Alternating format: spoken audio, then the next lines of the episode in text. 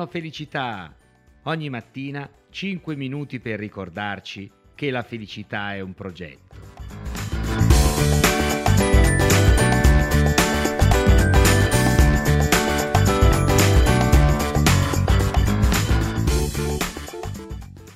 Le dici, eccoci arrivati ad una nuova puntata di Buongiorno Felicità. Immagino che sentirete che la qualità dell'audio di questo podcast non è quella solita. Qual è la ragione? È che lo sto facendo col cellulare invece di utilizzare il microfono professionale che uso tutti i giorni, tutte le mattine per fare Buongiorno Felicità. In quanto sono da ieri a Torino e mi sono dimenticato di portarmi il microfono per registrare Buongiorno Felicità questa mattina. E sono qui a Torino perché in questi giorni c'è il Salone Internazionale del Libro e questa è l'occasione per presentare il mio nuovo libro che è appena uscito. Si intitola Il futuro delle professioni dopo la pandemia, edito da Teleconsul. Perché vi parlo di questo evento che c'è stato ieri e che ci sarà anche oggi? Può darsi che abbiate visto anche le fotografie e gli articoli su, uh, sui social.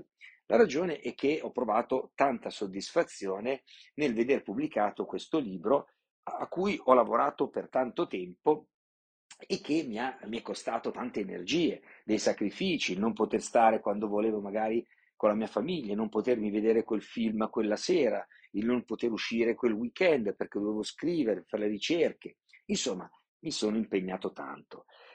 E allora oggi voglio trattare con voi il tema della soddisfazione.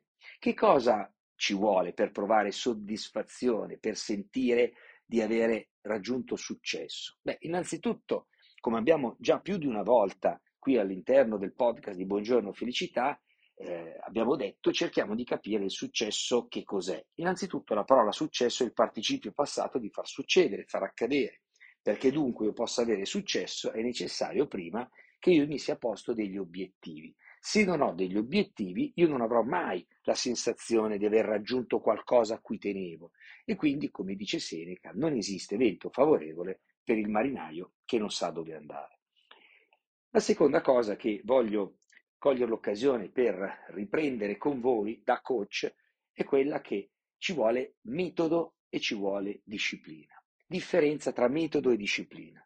Metodo vuol dire che ci vuole una, strate- una strategia, ci vogliono degli strumenti per poter eh, con maggior facilità e aumentando le probabilità di successo portare a termine un progetto. Se io procedo a caso, a braccio, eh, è ovvio che io eh, tenderò a sprecare molte energie, a sbagliare troppo spesso strada e alla lunga mi demotiverò e probabilmente rimarrò a metà, rimarrò per strada. Invece che cos'è la disciplina? La disciplina attiene alla costanza, alla capacità di resilienza, di continuare nel tempo a provare, riprovare, rialzarsi dopo i fallimenti, imparare dai fallimenti fatti. Quindi la disciplina attiene più ad un tema di motivazione. L'obiettivo attiene più ad un tema di chiarezza di ciò che si vuole e quindi a un tema anche di priorità. Il metodo attiene più a un tema di pensiero strategico, più a un tema di strategia e quindi di avere un piano da seguire e non andare invece così a caso. Quindi ricordiamoci che sono questi i tre principi più importanti quando vogliamo raggiungere qualcosa e provare quella magnifica sensazione che si chiama soddisfazione. Infine, altro elemento importante è quello del cosa facciamo dopo. Cosa facciamo dopo aver raggiunto un risultato? Cosa facciamo dopo aver provato la soddisfazione del successo? Ecco, dobbiamo imparare a celebrare i successi. Dobbiamo imparare a fermarci e a goderci quello che abbiamo fatto. Innanzitutto ad accorgerci del risultato, cosa assolutamente non scontata. Ci sono persone che via un, un obiettivo subito un altro, non si fermano mai. E in secondo luogo è quello anche di motivarci, di ancorare usiamo questo termine tecnico, cioè di abbinare quella sensazione piacevole di potenzialità, di, di, di, di, capacità, di realizzazione e quindi motivante a quell'esperienza. In questo modo potremo in futuro ricordarcelo e quindi richiamarla alla memoria. Inoltre, e questa è una cosa importante, memorizzate questa metafora. Il percorso fatto dalle nostre settimane di lavoro, mesi, giornate, è un percorso che potremmo immaginare eh, esattamente come il salire le scale di un palazzo. C'è il momento in cui dobbiamo fare lo sforzo, dobbiamo salire e quindi abbiamo i gradini, però poi le scale di un palazzo alternano i gradini e quindi lo sforzo, l'impegno al pianerotto. E il pianerotto è il momento in cui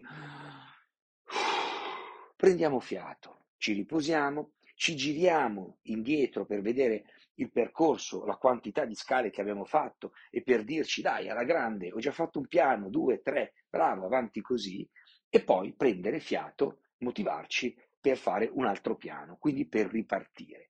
Insomma, dopo uno sforzo ci vuole sempre un momento in cui ci fermiamo, ci celebriamo il successo e soprattutto, cosa importante, riprendiamo fiato, motivazione ed energie per affrontare lo sforzo successivo.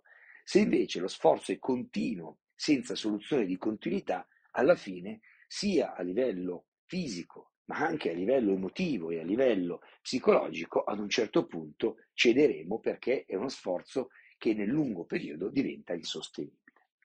Ebbene, cari amici, a questo punto vi saluto, vi auguro una bellissima giornata, un bel venerdì, andatevi a prendere un bel caffè, io tra poco uscirò, devo dire che la città di Torino rispetto agli anni passati è decisamente migliorata, ci sono tra l'altro dei caffè storici stupendi e quindi coglierò l'occasione per andarmi a prendere un buon caffè in un bel bar storico, godermelo qualche minuto e poi tornare all'alta soddisfazione rappresentata dal Salone del Libro e dalla mia ultima opera.